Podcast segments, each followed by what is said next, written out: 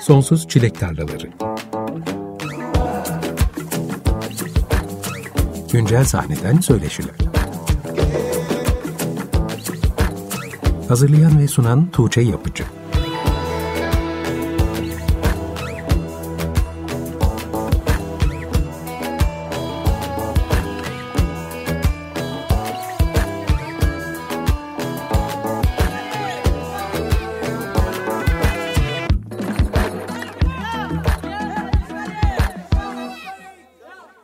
95.0 Açık Radyo'da Sonsuz Çilek Tarlaları programındasınız. Ben Tuğçe Yapıcı. Programa Hedonutopya'nın bu cuma yayınlanacak yeni albümünden Biz Sen Değil adlı ilk single'ıyla açılış yaptık. Genellikle programlara o akşamki konuğumun bir parçasını dinleyerek başlıyoruz ama bu hafta bu geleneği bozduk. Çünkü bu haftaki konuğum bir sanatçı değil, müzik sektörünün farklı alanlarında üreten bir müzik gazetecisi, müzik yazarı, radyocu ve DJ Barış Akpolat. Hoş geldin Barış. Selamlar, sağ ol Tuşu, nasılsın? İyiyim, teşekkür ederim sen. Benden de iyilik, sağ ol. Keşke şarkım olsaydı. Keşke şarkın olsaydı da çalsaydın. Keşke şarkım olsaydı, onunla, onunla açardın. Belki bir gün o da olur. Sanmıyorum ama... Seni davet ettiğimde son dönemde podcast, söyleşi vesaire gibi davetleri reddettiğini söyledin Aha. ama ısrar etmeden seni ikna ettim. O yüzden kabul ettiğin için teşekkür ederim öncelikle. Rica ederim kabul etmiyorum. Çünkü bilmiyorum yani ya da ne bileyim teklif edilenleri kabul etmedim. Yani hani seni yıllardır tanıyorum zaten hani sektörde.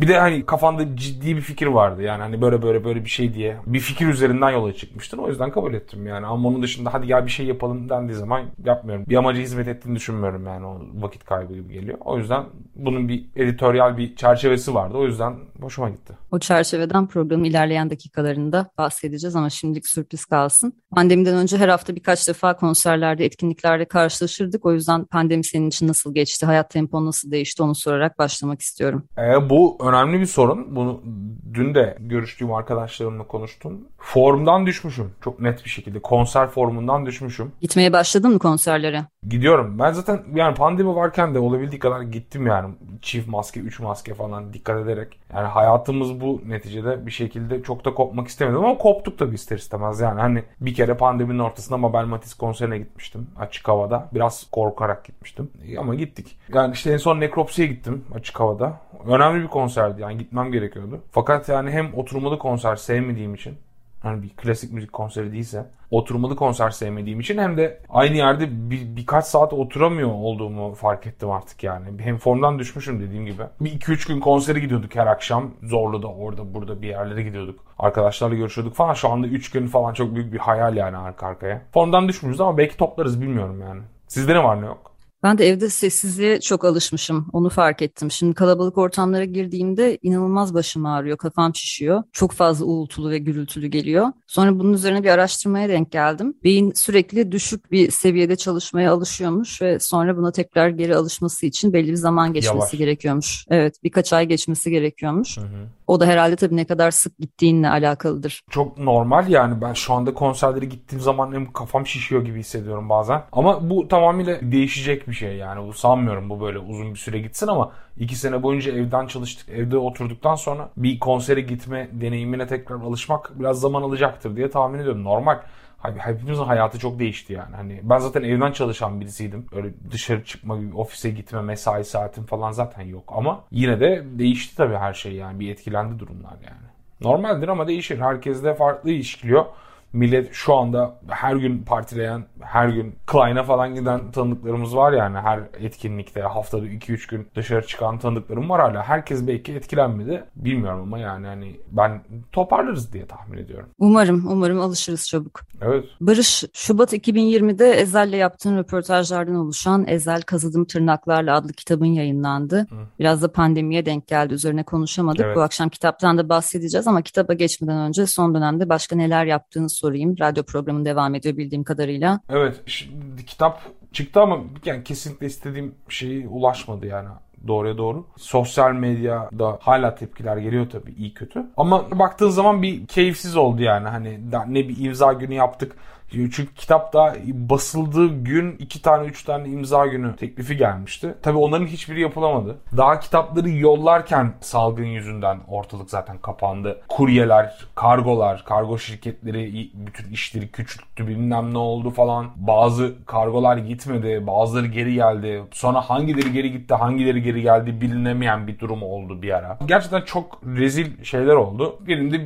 keyfim kaçtı ister istemez. Bir soğudum yani durumdan. Pandeminin en başındaki karmaşaya denk geldi aslında maalesef. Karmaşa ya standart yani hiç hiç kimsenin suçu değil tabii ki ama böyle bir keyifsiz oldu. Ee, onun dışında pandeminin başında bir maraton koşmamız gerektiğini fark etmeden biraz fazla hızlı koştum. Radyoya bilmem kaç tane kayıt yapayım da işte sürekli işte radyoya gidilemeyen işte gidilemeyen durumlarda da hazır bir öyle bir insan sesiyle program olsun falan evden kayıt yapabiliyorum diye funk programları, soul programları, R&B programları yaptım. Sonra podcastler kaydettim, hikayeler anlattım. Bir ayda falan bitti bütün enerjim. Ondan sonra komple bir duruma noktasına geldim. Sonra zaten spor yapıyordum. Spora ağırlık verdim. O zamandan beri ağırlıklı olarak spor yapıyorum. Yeni ne yapıyorum dersen gazeteye bir ara verdim. Ee, bir gün gazetesindeki yazılarıma. Çünkü çok fazla yaptığım şeyleri paylaşmak istemediğim bir dönemdeyim gibi hissediyorum. Belki şımarıklık gelecek. insanlar gazetelerde yazmak isterken benim şey ama hani uzun zamandır aralıksız yazdığım için de biraz böyle bir galiba özlemek istiyorum tekrar. Yazı yazarken tekrar heyecanlanmayı. Biraz ona ara verdim ama tekrar başlarım diye tahmin ediyorum. Bir YouTube projelerim var. Radyo Eksen'in YouTube kanalı için videolar çekiyorum. Bir de kendi kanalım için bir takım fikirlerim var ama bu kendi kanalımla alakalı fikirler yaklaşık 20 yıldır falan var ve hani daha hiçbir şey olmadı. Büyük ihtimalle şimdi olacak ama bir şeyler yapacağız yani. Şimdilik fikir aşamasında o zaman. Beklemede kalıyoruz. Şu anda biraz böyle rolantideyim yani öyle diyebilirim. Peki kitaba geri dönelim istiyorum. İlk kitabında değil mi bu kitap? Evet evet. Şubat 2020'de ilk baskısını yaptı. Şu an kaçıncı baskıda? Bilmiyorum ki. 6-7 baskı yaptı galiba kitap. Ben kitabı kütüphaneme eklemiştim. Gerçekten. Ama okumayı ihmal etmiştim. Dün okudum. Zaten bir oturuşta okunabilecek kadar akıcı bir kitap. Evet çok çok zor bir edebiyat parçalamadım yani zaten öyle yani okunabiliyor evet. Ezel'le 200 saat geçirdim bu kitabı yazmak için. Ankara'da onun evinde kaldın. Takıldığı ortamlarda zaman geçirdin. Hı hı. Kitabın evet. çıkışının üzerinden de neredeyse iki sene geçmiş. Hem Ezel'le yaşadığın deneyim hem bu söyleşilerin yazıya dökülme süreci seni nasıl etkiledi? Üzerinden iki sene geçip kitap demlendikten sonra geriye dönüp bakınca kitabın senin üzerindeki etkisini nasıl yorumluyorsun? Yani bu zor bir soru biraz. Bilmiyorum. Yani bir kere çok fazla tepki alacağımı biliyordum ama tepkiler ne kadar doğruydu ne kadar yanlıştı onlara girecek halim yok. Herkesin bir eleştiri şeyi var neticede. Ben şimdiye kadar bir sürü müzisyeni eleştirdiysem bir sürü insanda ya da bir okuyucu da benim kitabımı eleştirecek tabii ki yani. Sadece eleştiriyi biraz daha böyle karşılayabilme yeteneğim gelişti galiba. 8-9 yıl hürriyette çalıştığım için derim biraz kalınlaşmıştı zaten otomatik olarak ama çok fazla umursamam yani eleştiriyi, kötü eleştiriyi ya da küfrü falan. Kitapla alakalı çok fazla eleştiri geldi ama şöyle söyleyeyim Ezel gibi bir müzisyenle biliyoruz adamın kim olduğunu burada oturup onu övmeme gerek yok. Hani Ezel gibi bir müzisyenle böyle bir fırsat yakaladığın zaman böyle bir şeyi değerlendirirsin. Dolayısıyla çok da fazla bazı eleştirilere kulak kapatıyorum yani çok da umursamıyorum açıkçası. Yani herhangi bir müzik yazarının eline böyle bir fırsat geçse bunu sonuna kadar değerlendirirdi yani. Ben de en azından ilk kitabımı Ezel gibi büyük bir isimle böyle bir çalışma yapmış olmaktan tabii ki mutluluk duyuyorum. Çok daha iyi olabilirdi o kitap. Bir takım kendime bir sürü eleştirim var. Hiç benden kaynaklanmayan durumlar oldu. Bir yayın sürecinde yani. Çok daha iyi bir kitap olabilirdi ama elimdeki imkanların en iyisini değerlendirmeye çalıştım. Ortaya bu çıktı. Belki ikinci kitapta, üçüncü kitapta buradan öğrendiğimiz şeylerden daha iyi bir yola saparız belki de. Bilmiyorum yani ne olacağını. Var yani aklında başka kitap fikirleri de. Var, var. Yani başladım hatta ama başladım çok devam etmedim yani bir süre. Çok acayip bir yazar disiplinim yok. Ben bayağı disiplinsiz bir adamım yani. Anca yumurta kapıya dayandığı zaman şey yapıyorum. Bunda da bir yumurtanın kapıya dayanma durumu yok yani kitap için. Bir gece aklıma ilk cümle geldi. Oturdum yazdım 3-5 sayfa. Şimdi ne olur bilmiyorum. Bir kaba taslak bir şey çıkarttım kafamda. Bir notlarını aldım ama çok da bir şey ilerlemedi açıkçası. Peki biz beklemede kalalım o zaman. Çok uzun bir röportaj geçmişim var Barış. Evet. Yerli yabancı çok sayıda isimle röportaj yaptım bugüne kadar. Şimdi saymaya kalkışırsak çok uzun sürer diye öyle bir teşebbüste bulunmuyorum. Kitabın başına yazarken fark ettik. Bizde bayağı bir, bir şey varmış falan diye böyle. Kitabın başında ön sözde yazıyor Tolga Akyıldız istemişti kimlerle yaptın diye. Ben de LinkedIn'e yazdığım isimleri yolladım böyle bir. Bu fena değilmiş yani buradan bakınca. Toplu olarak bakınca güzel görünüyor falan diye en azından. Senin içine tekrar geriye dönüp bakmak için bir fırsat oluyor aslında bu. Aynen öyle. Peki onca deneyimin ardından Ezel'le röportaj sürecinin senin için nasıl bir farkı vardı? Mesela kitapta önceki röportaj deneyimlerine göre yaşadığın bir farktan bahsetmişsin. O dikkatimi çekti. O da özel hayatı, ailevi hayatı üzerine sorular sorman gerekmesi. Bu senin için bir ilk mi oldu? Yani açıkçası Hürriyet'te mesela bu çok yaşanmıştı böyle şeyler. Ben Hürriyet'teki bazı arkadaşlarım gibi sorular sormayı beceremedim şu ana kadar. Daha doğrusu anca canım istediği şekilde, benim kendi merak ettiğim şekilde soru sordum. Bu da ne basına baktığın zaman hürriyetin işine gelir ne de başka bir ana akım gazetenin işine gelir. Ben çünkü yani o kimle sevgiliymiş, işte homoseksüel miymiş, bilmem ne miymiş, cinsel yönelimi neymiş ya da ne bileyim banyodan çıktıktan sonra ilk yaptığınız şey nedir falan gibi böyle sorular sormadığım için annesi varmış yokmuş, babası alakası sorunları varmış falan. Ha bu müziğine bir yans bir şey yansımıştır ya da ortada bir şarkı vardır mesela onun üzerinden sorulabilir olabilir. Ama ortada hiçbir şey yokken tak diye böyle bir ailevi sorunu ortaya çıkartalım. Oradan da böyle bir gözyaşı çıkartalım. Onu da bir konu olsun falan gibi bir gazetecilik anlayışı hiç olmadı yani. Hani utanıyorum açıkçası. Ne yalan söyleyeyim. Belki de yanlış bir şey bilmiyorum ama ben utanıyorum şahsen. Yani bir insana böyle şeyler sormaktan. Belki de yanlış yani. Çok yanlış. Hiçbir fikrim yok. Ama ben böyle birisiyim yani. Soramıyorum. İlgimi de çekmiyor bir yandan. O zaten bence kilit nokta. İlgini çekmemesi. Yani ben ilgilenmediğim için sormadım ama vardı yani hürriyette öyle. O yüzden ben hiçbir zaman hani oranın böyle bir hani ne bileyim belki de olduk belki de olmadık bilmiyorum şimdi 15 yıl oldu belki de 10, 15 yıl öncesinden bahsediyoruz yani 10 yıl öncesinden emin değilim ilgimi çekmediği için sormamıştı fakat burada kitap olduğu için ve hani daha detaylı bir şey olduğu için tabii ki burada sorulması gerekti ama dikkat ettiysen kitapta da her şeyi böyle bir adamın anlattığı kadar yazdım yani. yani üstüne bundan böyle bir tearjerker derler ya. Hı hı. E, yabancılar. Yani hiç öyle bir hani oradan, oradan bir göz, acılı göz bir hikaye çıkarmak için deşmesin. Acılı bir hikaye oradan bir arabaşlık evet. çıkar falan. Ben böyle, ben öyle bir herif değilim yani yapamam böyle bir şey. Ayrıca arkadaşım dediğim insanlar bunlar yani. Ben arkadaşım orada üzüp de üstünden prim kasacak birisi değilim yani. Belki de yanlış fikrim yok. Ama olsaydı olurdu. Çok da üstüne gitmedim. Çünkü okuyucunun genelde ilgisini çekiyor aslında sanatçıların özel hayatı ama bizim ilgimizi çekmediği evet, için tabii, sormuyoruz. Tabii. Olay bu yani burada. Bir kere başıma şöyle bir şey gelmişti mesela bir PR'cı muhtemelen programı hiç dinlemeden bir sanatçısını getirmişti radyoya. Ve şey dedi yayından önce işte nişandan bahsetmeyelim yalnız dedi. Nişan ne dedim? İşte ha, geçen hafta nişanlanmış sanatçısı dedim. Benim zaten haberim yok nişandan. Böyle şeyler de olabiliyor yani tuhaf. O kadar çünkü ilgilenmiyorum ve umurumda değil ki yani kimsenin özel hayatı. Bana ne? Takipte etmediğim için bilmiyorum. yani gerçekten ilginç. Nişan. Okey.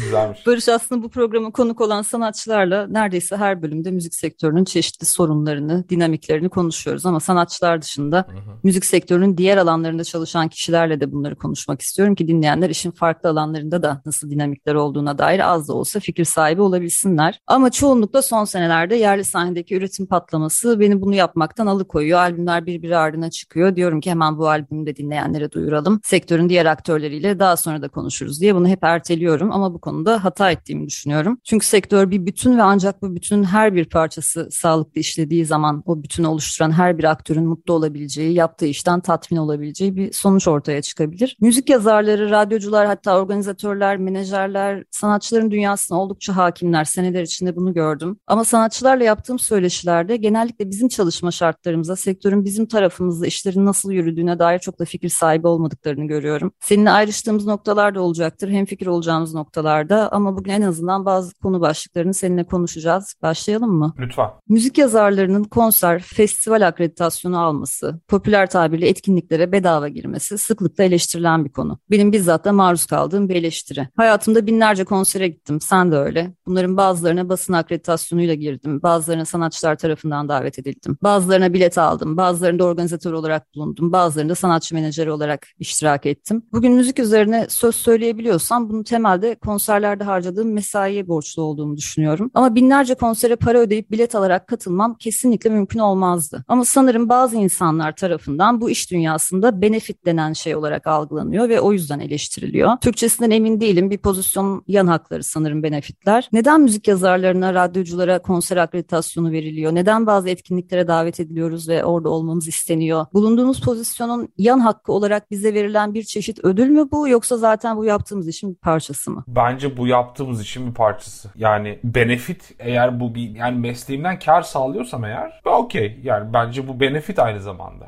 Buna bir itirazım yok. Çünkü aslına bakarsan ben işte ne bileyim 10 yıl öncesinde 15 yıl önce kendi adıma konuşuyorum tabii ki burada bana sorduğun için. Yani bu 10-15 yıl önce o kadar da olmadı galiba da işte ne bileyim işte 2005'te hürriyete girdim. 2003'te üniversiteye girdim. 2005'te hürriyete girdim. İşte 2008 mezuniyet falan derken hani o ara zaten artık zaten röportajlar yapıyordum. İşte 2007'de Daft Punk'la başladı. Ya kısacası ister istemez bu insanların bir davetiye hakkı var. Ben de o röportajı yapan kişi olarak o davetiye hakkından bir tanesini elde ediyorum. Kimi zaman iki kişilik davetiyem oluyor. Kimi zaman tek kişilik davetiyem oluyor. Çok nazımın geçtiği birisi ise çok yakın bir arkadaşımsan mesela. Belki daha fazla olabilir. Bilmiyorum. Bu benim hakkım mı bilmiyorum ama olursa iyi olur. Çünkü haftada 6 tane konsere hangi maaşla para verebilirsin? Açlıktan ölmüştük şu ana kadar. Bunların hepsine para vermeye kalksak. Üstüne üstlük para verdiğim konseri de para verdiğim şekilde yazsam. Yani demek istediğim mümkün değil. Türkiye gibi bir yerde Yurt dışında da dahil bu arada. Yani istiyorsan Almanya'da müzik yazarlığı yap, Amerika'da yap. Aldığın herhangi bir paranın bu kadar konsere yetmesi mümkün değil yani. Takip etmem böyle bir şey mümkün değil bence. Dolayısıyla ya hakkım olarak görüyorum tabii ki. Yani hayat bana güzel muhabbeti var ya. Evet abi hayat bana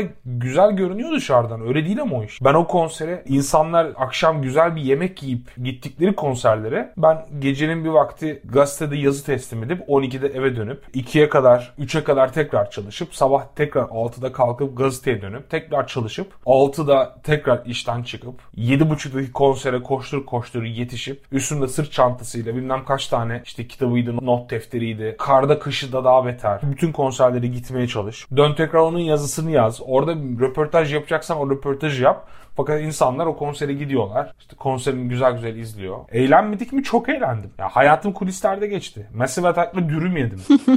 Böyle saçma sapan şey. Bence benefit bu. Sevdiğim gruplarla kulislerinde sevdiğim şeyleri yapmak. Bence benefit bu. Konsere gitmek benim işimin parçası. Ben haftada 5 konseri ki hayat gerçekten hürriyette çalışırken inanılmaz bir tempoda çalışıyordum. O tempoya bana hani herhangi bir şekilde hayat sana kolay diyenlerin hayat sana güzel diyenler o tempoda çalışamazlar iki hafta çalışsınlar ondan sonra tekrar oturup konuşalım. Haftada hem sana gazeteden verilen haberleri yapıp hem röportajlar yapıp o röportajları zamanında teslim edip onların fotoğraflarını ayarlayıp fotoğrafçılarla görüşüp bir sürü bu habitatı bir şekilde hakim olmaya çalışıp oradaki müzik sektörüne hakim olup yeni yayınları izleyip konserlere gidip kulislerde sabahlayıp ondan sonra eve gitmeden gazeteye gidip oturup orada çalışıp ondan sonra akşam üstünde tekrar bir şey yap falan. Hani bu öyle dışarıdan bakıldığı gibi konsere gitti. Ondan sonra da onu da yazdı. Çok da güzel bir hayatı var falan. Evet çok eğlendim. Çok güzel bir hayatım oldu ama bu öyle kolay bir şey değil bu yani. Bir de benim elimin altında Hürriyet gibi bir bana alan yaratan bir yer vardı. Hürriyet en azından o zaman şu anda çok üzülüyorum yani orada çalışma ihtimali olabilecek müzik yazarları o zamanki gibi değil artık her şey. Yani orada şöyle bir durum var. Kolay değil yani o. Bir müzik yazarının bir konsere bilet alarak girmesi bana herhangi bir meslekteki bir insanın işini yapabilmek için her gün ofisine girerken belli bir para ödemesi kadar absürt geliyor. Nasıl mümkün değilse diğeri de değil. Evet çok güzel. Çünkü işini yapabilmek için ofise girmek zorundasın ve bunu ayırabilecek bir bütçen olması imkansız. Aynen. O etkinliklere iştirak etmek imkansız. de müzik yazarının işinin bir gereği, bir parçası. Hatta belki bir nevi de konserler onun ofisi de sayılabilir. İster o konser üzerine bir inceleme yazsın, ister yazmasın bu değişmiyor bence. Müzik yazarı ancak ve ancak çok sayıda sahne performansı izleyerek ele aldığı konuları doğru yorumlayabilir. Zaman içerisinde üzerine çalıştığı sahneye dair bir vizyon geliştirebilir. Bir sanatçının gelişimini gün be gün gözlemleyebilir. Mesela bir örnek vereyim. Ben onlarca Sattas konseri izledim. Sonra bir gün Sattas hakkında bir yazı yazdım ve Orçun hala onun Sattas hakkında yazılmış en iyi, en kapsamlı yazı olduğunu iddia eder. Ama bu onların beni her zaman konserlerine davet etmeleri ve bunu da karşılığında hiçbir şey beklemeden sadece benim orada bulunup o performansı izlememi değerli görerek yapmalarının bir sonucu. Onlar bunu yapmasaydı o yazı da çıkmazdı. Yani aslında benim onların üretim koşullarını anlayabilmem için bence sanatçıların da benim üretim koşullarıma dair en azından aşağı yukarı bir fikir sahibi olması şart. Katılıyorum fakat genellikle yok. Sanatçıların çok büyük bir kısmı bence evde yok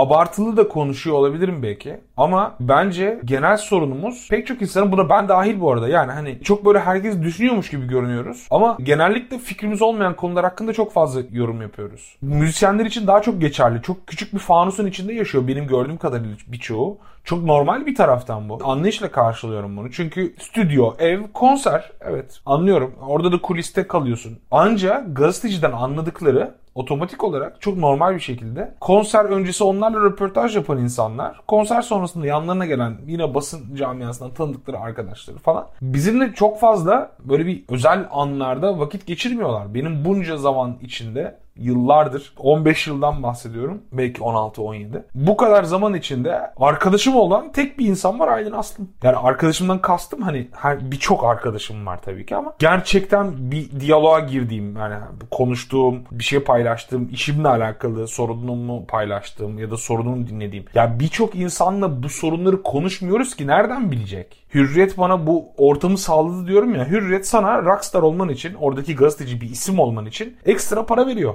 Diyor ki ben sana yani böyle demiyor tabii ki ama sektörden daha fazla para veriyorum. Daha fazla maaş alıyorsun. Bu arada o fazla maaş da yani hani iki katı değil sektörün ayrı konu. Ama neticede hürriyetti yani o zaman. Şu anda nedir durum? En ufak fikrim yok bu arada. Ben 2013'te ayrıldım ve bir daha hiçbir bağlantım olmadı. Arada bir Çınar Oskay bir şeyler istemişti. Herbie Hancock röportajı falan yapmıştım. Yapacak kişi yoktu çünkü. Alçak gönüllülük yapmayacağım yani bu konularda. Ama o da rica etmişti ben yapmıştım. Ayrı konu. Fakat şöyle bir şey var. Senin işte bir şekilde sigortanı ödüyor. Normalden bir tık daha fazla maaş alıyorsun. Altına araç veriyor. Yani gece saat 8'de 9'da 12'de 1'de 2'de gazeteden çıkınca e, bir zahmet artık yani hani. Gece bir konser sonrası bir kuliste oradaki müzisyen diyor ki ya bilmem nereye ciğer yemeye gidiyoruz diyor mesela. Kalkıp oraya gidiyorsun. Eve gitmeye üşeniyorum. Tekrar gazeteden araba çağırıyorum. Gazeteyi eve götürüyorum. Yani böyle bir lüksüm var ama ben o lüksü eve gitmek için değil öbür tarafa gitmek için kullanıyordum ki sabah bir saat daha iki saat daha fazla uyuyayım. Patronun odasında uyuyordum. Fakat şu anda bu mesela şey diyoruz ya işte en son muhabbetimizde senin de şey yaptın. Bu şu anda yapabileceğim bir gazetecilik tarzı değil. Yapamazsın. Ben Hürriyet'ten ayrıldığım zaman da yap- yapılamıyordu zaten artık. Bu benim tarzım da değil. Birçok insan böyle çalıştı. Ama hani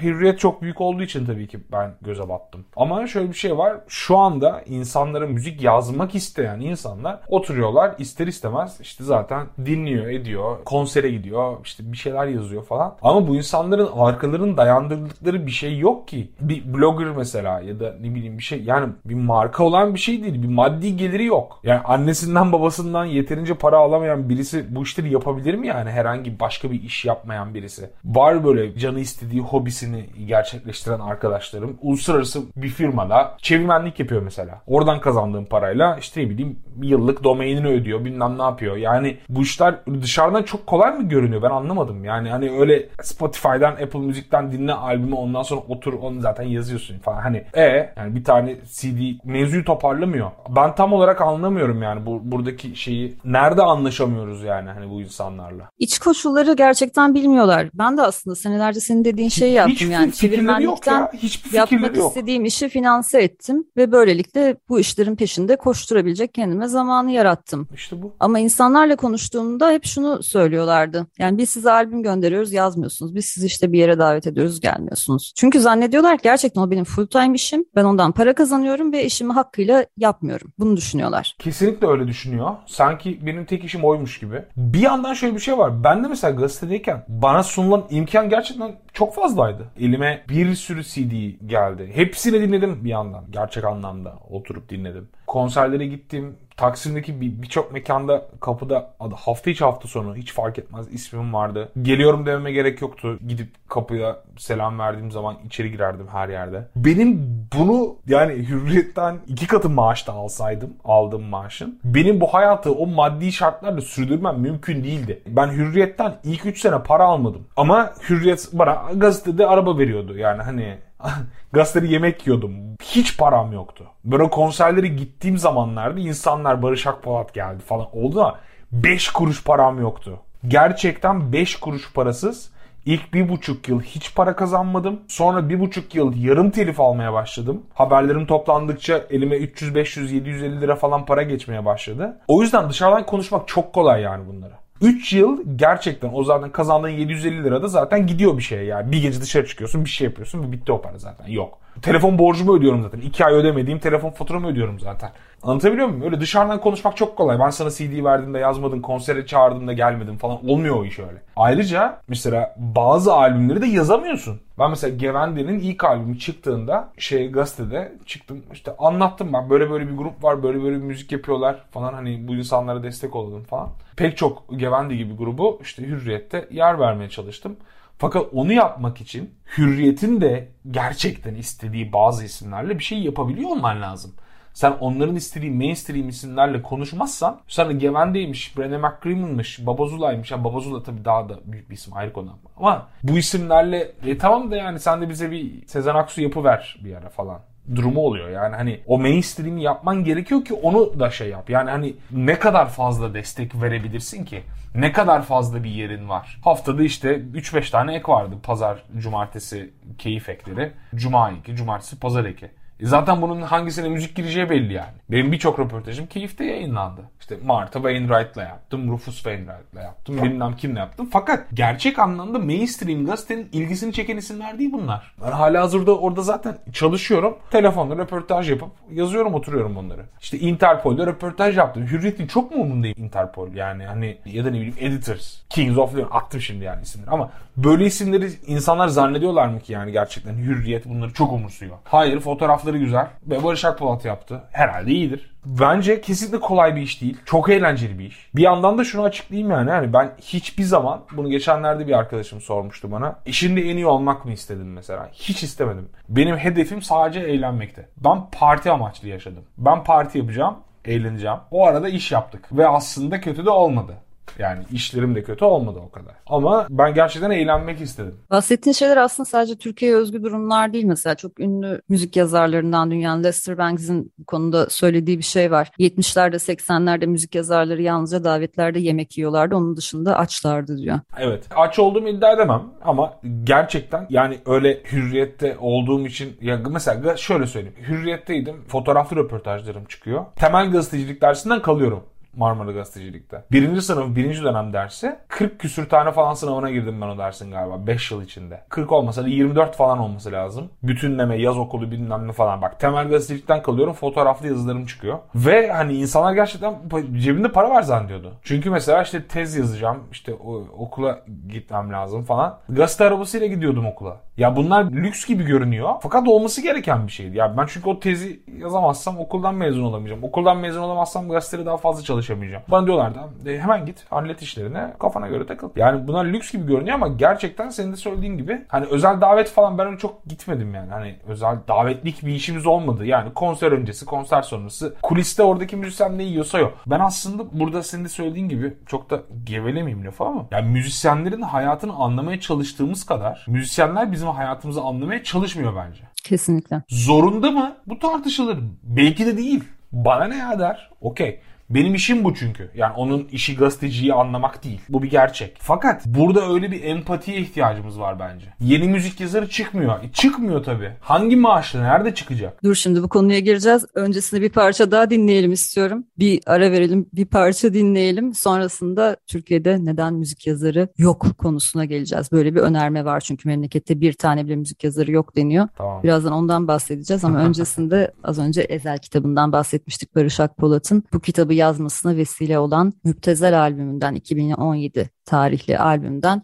benim Derdim parçasını dinleyelim. Ardından tekrar Barış Akpolat'la birlikte burada olacağız. 95.0 Açık Radyo'da Sonsuz Çilek Tarlaları programı devam ediyor. Bu akşamki konuğum Barış Akpolat. Az önce Ezel'in Müptezel albümünden Benim Derdim dinledik. Şimdi kendisiyle sohbetimize kaldığımız yerden devam ediyoruz. Barış, çok popüler bir önerme var. Memlekette bir tane bile müzik yazarı yok diyor sanatçılar. Sıklıkla hmm. duyuyorum bunu. Sosyal medyada dile getirdiklerini duyuyorum. Röportajlarda söylediklerini duyuyorum. Sen kendini müzik yazarı olarak tanımlıyor musun? Ben kendim uzun süre müzik müzik gazetecisi olarak tanımladım. Çünkü benim yaptığım iş aslında yazarlık değil gazetecilikti. Yani müzikle ilgilenen bir gazeteciydim. Müziğin peşinden koşuyordum. Herkes beni eleştirmem falan dedikleri de oluyordu. Ben eleştirmedim şu ana kadar. Ben hani hiçbir zaman bir kendime koymadığım şeyler böyle ben müzik kritiğiyim belki albüm çıktığı zaman falan köşede yazdım ama bu çok yoktu yani. Haftada bir kere o da önce cuma sonra cumartesi şeklinde. Sağır Sultan işte oradan çıktı. Ya ben öyle bütün kariyerim müzik albümleri, yeni çıkan albümleri falan yazarak geçirmedim yani. Gazetecisiyim diyorum çünkü röportaj yaptım. Benim işim oydu. Ben çünkü onu merak ediyordum yani hani bu insanlar ne yapıyor ya falan ne yiyor ne içiyor. Böyle çok şaşırıyordum yani hani işte atıyorum Slash'le telefon röportajı falan. Etrafında ne görüyorsun? Camın pencereyi bir aç da bana etrafı anlat diyordum. Söyledikleri şeyleri hala hatırlıyorum insanları. İşte Paul Banks de yaptım mesela Interpol.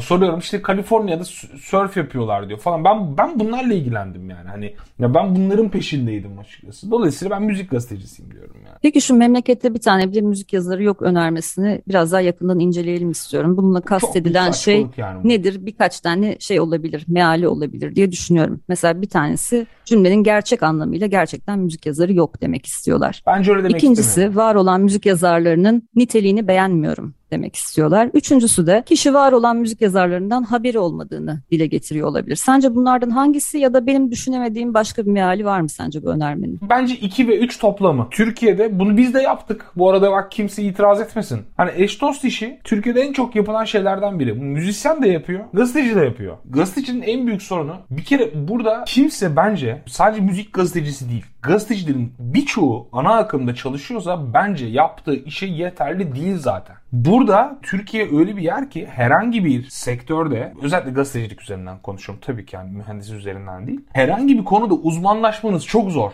Gerçekten çok az uyumanız lazım. Ben popüler müzik ansiklopedisiyle geziyordum. Kimmiş bu insan? Elvis Presley'in davulcusu kim falan diye bakıyorduk yani orada. Daha doğrusu kitapta vardı. Ben de okuyordum. Ansiklopedi ilk kere bitirdim. Başucu kitabım yani. Ama Türkiye'de herhangi bir şeyde uzmanlaşmak çok zor. Bu çalışma şartları altında hele ana akımda iş yapıyorsan daha da zor. Hani vardır eğer bir altyapın. Bir yerden para kazanıyorsundur ve gerçekten çok ilgilendiğin bir konu vardır. Oturursun onunla ilgili 5 yıl çalışırsın. O zaman otur her şeyi anlat. Ama Türkiye'de hem para kazanıp hem ev geçindirip hem gazetenin istediği şeyleri yapıp hem kendi istediğin şeyleri yapıp kendini biraz motive etmek için ihtiyacım var çünkü. Üstüne üstlük ondan sonra da iyi bir bilmem ne yazarı demek bence çok zor. Mümkün değil.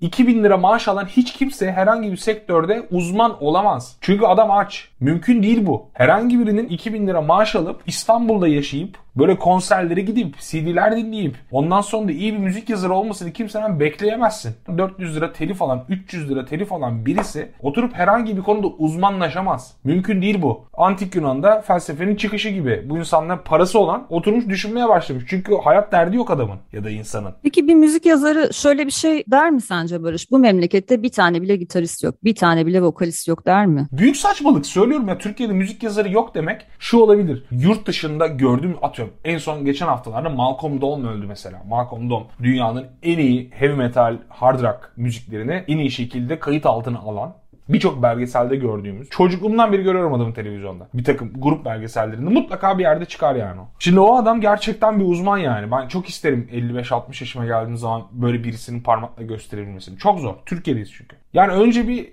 herkes bir kendine baksın yani. Türkiye'de kimin ne kadar para kazandığını hepimiz çok iyi biliyoruz. Müzisyeninden, müzisyenin çektiği zorlukları bak şey yapmıyorum ha. Ama neyle neyi karşılaştırdığımızı çok iyi düşünmemiz lazım. Yani ben burada yeni müzik yazarı işte 200 lira telif alıyorsa tutup da sana o insanı 45 yaşındaki başka bir uzmanla karşılaştıramazsın o insanı. Ben bir şey şu yüzden söylüyorum. Maalesef pek çok arkadaşımız ana akımda da bu mesleği gerçekten kötü gösterecek şekilde yazılar yazıyorlar zaman zaman. Bazen ben de yazmışımdır arkaya dönüp baktığımız zaman pişman olduğum bir sürü yazı vardır kesin. Dil bilgisinde hata olabilir. Aceleden kötü yazmışımdır ya da canım istememiştir yazmayı ama yazmak zorundayımdır. Olabilir yani bunlar. Yani çok net bir şekilde okumuyor. Müzik yazarı da okumuyor. Müzik terimleri sözlüğü görmemiş hayatında. Acayip acayip terimler okuyorum yani. Nasıl bir saçmalık. Böyle saçma sapan bazı kelimeler uydurduklarını görüyorum mesela. İngilizceden otomatik olarak çeviriyor. Çünkü bir taraftan bakıyorsun başka da bir işi var. Bunu da keyfen yapıyor çünkü. Birisine alan açmak zorundasın. Belki de çok iyi bir bilmem ne yazar olacak ama olmuyor. Ben mesela şimdi oturup caz albümü yazar mıyım? Yazmıyorum. Albüm çıktı. Ben de dinledim. Hoşuma da gitti. Bu yani. Ben şimdi caz yazabilecek kapasiteye sahip bir yazar değilim. Klasik müzik yazabilecek bir kapasiteye sahip bir adam değilim ben. Bunları diyebiliyorum. Çünkü öyle birisi değilim. Ama elektronik, Elektronik de biraz daha da heavy metal, hip hop çok iyi biliyorum. Kimse kusura bakmasın. O insandan daha iyi biliyorum. Benden de daha iyi bilen var. Senin de çok iyi bildiğin şeyler var. Çok iyi bildiğin konular var. Daha az bildiğin konular var. Yani ben müzik yazarıyım diye, müzik gazetecisiyim diye tutup da böyle müzisyene dair her şeyi bilmek zorunda değilim ayrıca. Ama gözlemlemek zorundayım. Yani gözlemleyeceğim, konserine gideceğim, 5 konserine gideceğim. Sattas örneği verdiğim mesela. 10 konserine gideceğim. Sonrasında o bana başka bir şey olarak geri gelecek. Bundan 15 yıl önce izledim Kezaya Jones konserinde ben bir şey gördüm. Belki 2 konser konser önce bilmem kimin sahnesinde bana bir ışık yaktı mesela. Ben böyle şeyleri çok gördüm. Çok oldu yani. Ama Türkiye'de müzik yazarı yok kadar büyük saçmalık ben duymadım çok uzun zaman. Şimdi müzik yazarı yok demek aslında müzik yazarlığını da gereksiz bir şekilde kutsallaştırmak gibi bir sonuç evet, yaratabiliyor yani, diye düşünüyorum. Yani Benim doğru. fikrim müzik üzerine kalem oynatan, buna mesai harcayan herkesin müzik yazarı olduğu yönünde. Nitelikli işler ortaya koyan müzik yazarları var, daha yüzeysel işler evet, yapanlar var. var, periyodik bir biçimde istikrarlı üretim yapan aktif yazarlar var, 40 yılda bir keyfe keder yazanlar var, doğru tespitler yapan yazarlar olduğu gibi bütünlüklü bir bakış açısıyla yaklaşamayıp yanlış tespitlerde bulunanlar var, kalemi kuvvetli yazarlar var, temel dil becerilerinden bile yoksun yazarlar var analitik bir bakış açısıyla yazan araştırmacı yazarlar var. Sadece belli müzik türlerine odaklanan yazarlar var. Bu kategorilerden herhangi birine girmesi o kişilerin müzik yazarı olduğu gerçeğini bence değiştirmiyor. Acaba akıllarda olması gereken tek bir müzik yazarı tanımı vardı. O yüzden hiç kimsenin ona uymadığını düşünüp mü müzik yazarı yok önermesini ortaya atıyor sanatçılar? Bak bilmiyorum. Dediğin doğru. Katılıyorum. Yani birisi keyfen müzik yazıyordur ve oturup mesela çok samimi bir şey yazar. Ya benim bir tane bir arkadaşım bana dedi ki ben Depeche Mode yazısı yazdım. Müzik yazarı değil hiçbir şey değil. Oturmuş Depeche Mode övmüş. Ama canı istemiş yazmış yani. Hani bu onun tabii ki bir müzik yazarı olduğu anlamına gelmiyor bu. Ama müzik yazarı dendiği zaman aklına insanların acaba 7-24 müzik dinleyip ki böyle olması gerekiyor belki de. Evet böyle olması gerekiyor diyebilir belki birisi bir şey diyemem. Ama müzik yazarı denildiği zaman 7-24 müzik dinleyip, müzik okuyup, müzik belgeselleri izleyip hayatımız olmasın yani. Hani başka hiçbir şey yapmayacaksın. Evet yani bu işi yapmaya karar verdiysen oturup biraz daha fazla çalışman gerekiyor tabii ki. Ama biraz böyle bir üstten bakan bir taraf bir şey de var. Yani birçok müzik yazarında da üstten bakan bir hal var ayrı konu. Belki ben de bu konuşmanın bir büyük bir kısmında üstten bakmışımdır bir yerlere ama müzisyenlerde de bir üstten bakan bir taraf olduğunu düşünüyorum bu anlamda. Bir kere ben senin müziğine ya da albümün bana olmadı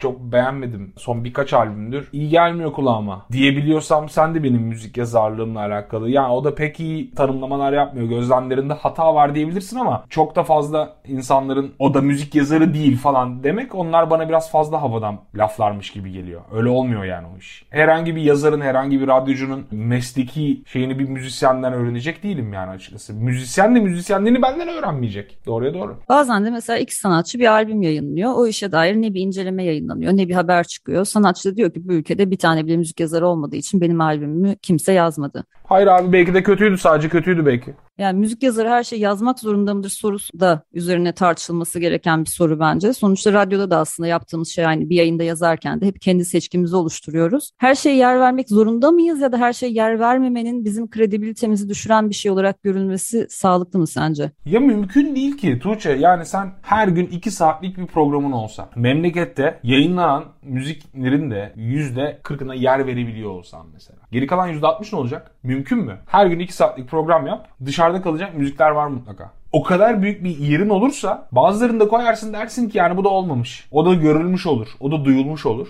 Ama bazen mümkün olmuyor. Ben şimdi ne kadar görebilirim yani? Hani 7-24 müzik mi yazacağız? Hangi alana yazıyorsun? Mümkün değil. Evet bu arada şeyi anlıyorum ya. Gerçekten insanların yaptığı şeylerle görülmek istemesi kadar doğal bir şey yok. Ben de kitap yazdım. Yayınlansın istiyorum yani. Çok basit. Birisi albüm yapıyor ve onun duyulmasını istiyor yani. Bundan daha doğal herhangi bir şey yok. Ama ben onu yer veremediğim için haftada bir kere yazı yazıyorum. İki haftaya düşmüştü en sonunda. Haftada bir kere yazdığım yazıda ben kaç tane albüm yazabilirim yani? Hay olur her her gün bir şey bir yerde yayınlıyorumdur. Bir de öyle bir gücüm yok yani benim açıkçası. Sanatçılar hep ülkede müzik eleştirisi olmamasından şikayet ediyorlar ama olumsuz eleştiri yazan çoğu yazar da sanatçılardan tepkiyle karşılaşıyor. Evet. Sanatçılar bunu söylüyorlar ama aslında gerçekten övgü dışında eleştirilmek istiyorlar mı diye benim aklımda bir soru işareti var. Birçoğu istemiyor. Memlekette müzik eleştirisi yok diye bir önerme de var. Bu da çok popüler, yaygın bir önerme. Sen olumsuz eleştiri yaptığında bizzat sanatçılardan geri dönüş alıyor musun? Yani ne yalan söyleyeyim uzun zamandır öyle bir olumsuz eleştiri yapmadım yani. Hani şu anlamda söylüyorum. Eleştiri yazmadım. Mevzuların bakış açım biraz değişti galiba. İyi de bir eleştiride de bulunmadım aslına bakarsan. Jacuzzi ile en son bir mevzum olmuştu. Müziklerini orijinal değil ama iyi götürüyorlar dedim. Hani isim vermekten de bir sakınca duymadım yani bilmiyorum. Onlarla iyi mesela bir mevzu oldu öyle. Kutay'la bir şeyimiz oldu.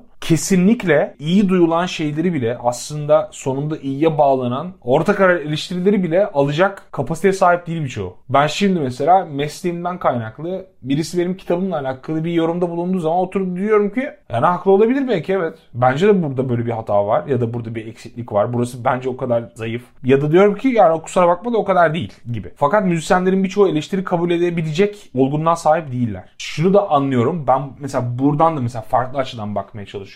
Onların da çok ciddi yıllardır Türkiye gibi bir yerde kimsenin umursamadığı bir camianın içinde bulunup işte çok ana akım değilsen para kazanamadığın zor bir hayatın içinden geliyorlar. Belki bir onları yoruyordur yani bir şey diyemeyeceğim. Ama birçoğu olgun değil. Yani iyi müzik yazarı yok. İyi müzik yazarı yok bile değil. Müzik yazarı yok. Müzik yazarı yok. Bunları geçelim ya. Bunlar komik. Hani bu, bunlar komik şeyler ya. Bu, bu üstüne çok da hani bu üstüne program yapıyoruz ayrı konu ama hani bu böyle bence saatlerce konuşulacak bir konu değil. Bu büyük saçmalık çünkü yani bence. Olumsuz eleştirilere gelen tepkiler müzik yazarlarının da yalnızca beğendikleri işler üzerine inceleme yazmaya yöneltiyor. Dünyada da aslında son senelerde olumsuz albüm incelemelerinin, olumsuz kritiklerin dramatik bir şekilde azaldığına dair bir takım istatistikler var. Yalnızca Türkiye'de böyle değil bu durum. Anca Pitchfork yapıyor. Pitchfork da çok kötü yapıyor zaten onu. Müzik yazarlarının yalnızca artık beğendiği işleri övgüler döşendiği yazılar yazar hale gelmesi, müzik yazarlığını, eleştirmenliğini ve ona bakışı nasıl etkiliyor sence? Yani tabii ki iyi etkilemiyor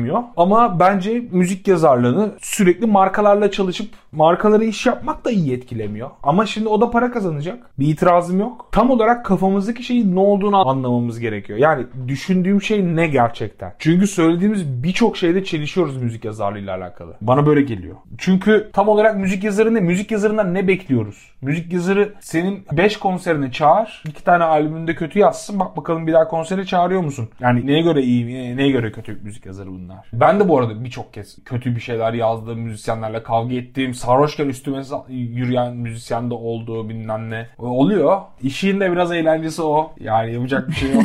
kötü bir şey yaptıysan kötü derim abi. Adam tutmuş gerçek rock budur falan diye bir tane demeç vermiş. Ben onda tabii ki dalga geçeceğim yani. Hani sen kimsin? Anlatabiliyor muyum?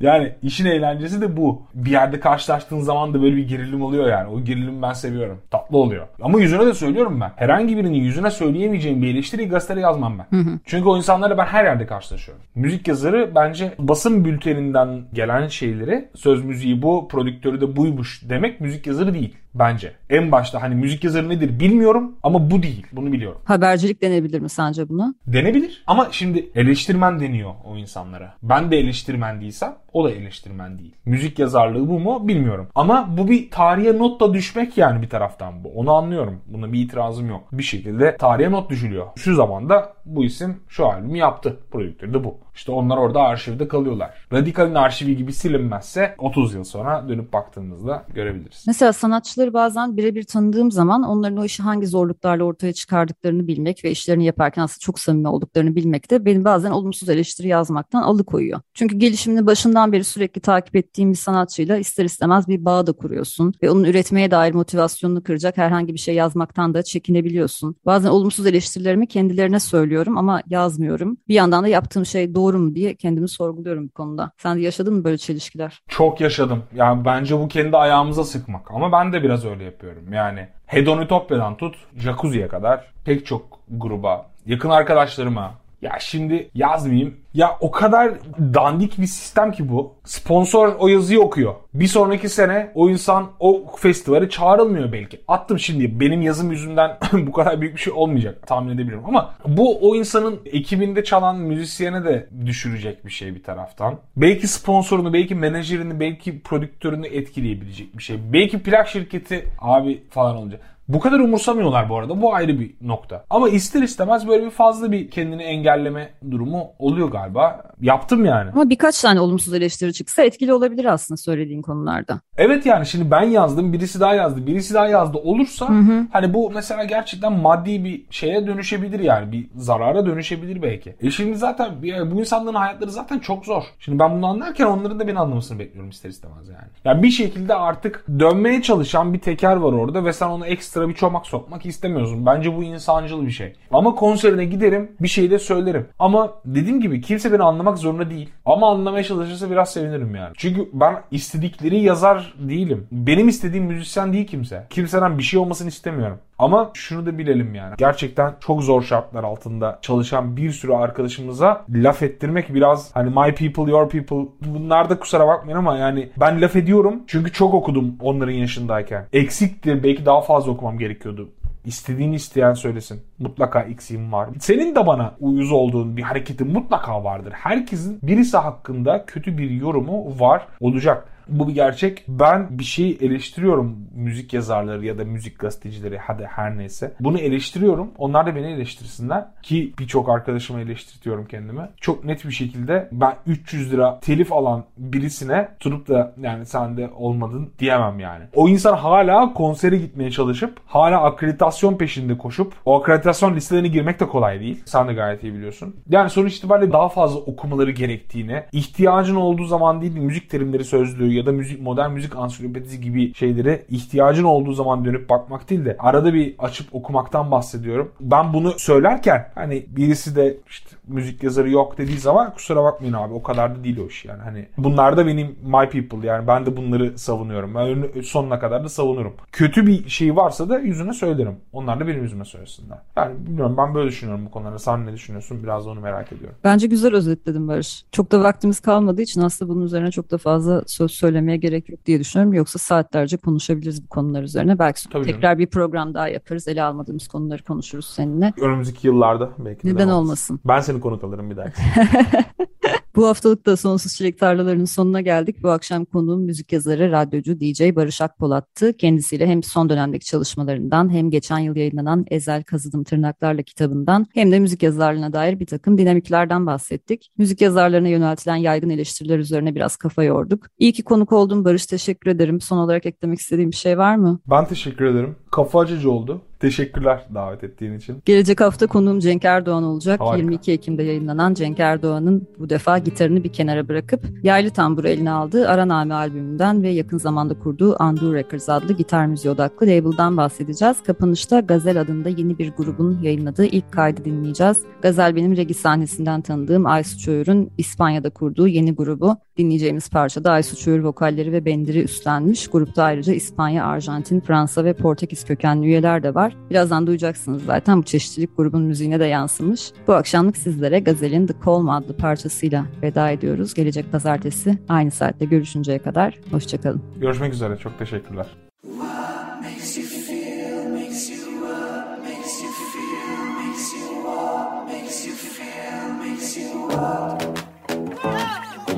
Sonsuz Çilek Tarlaları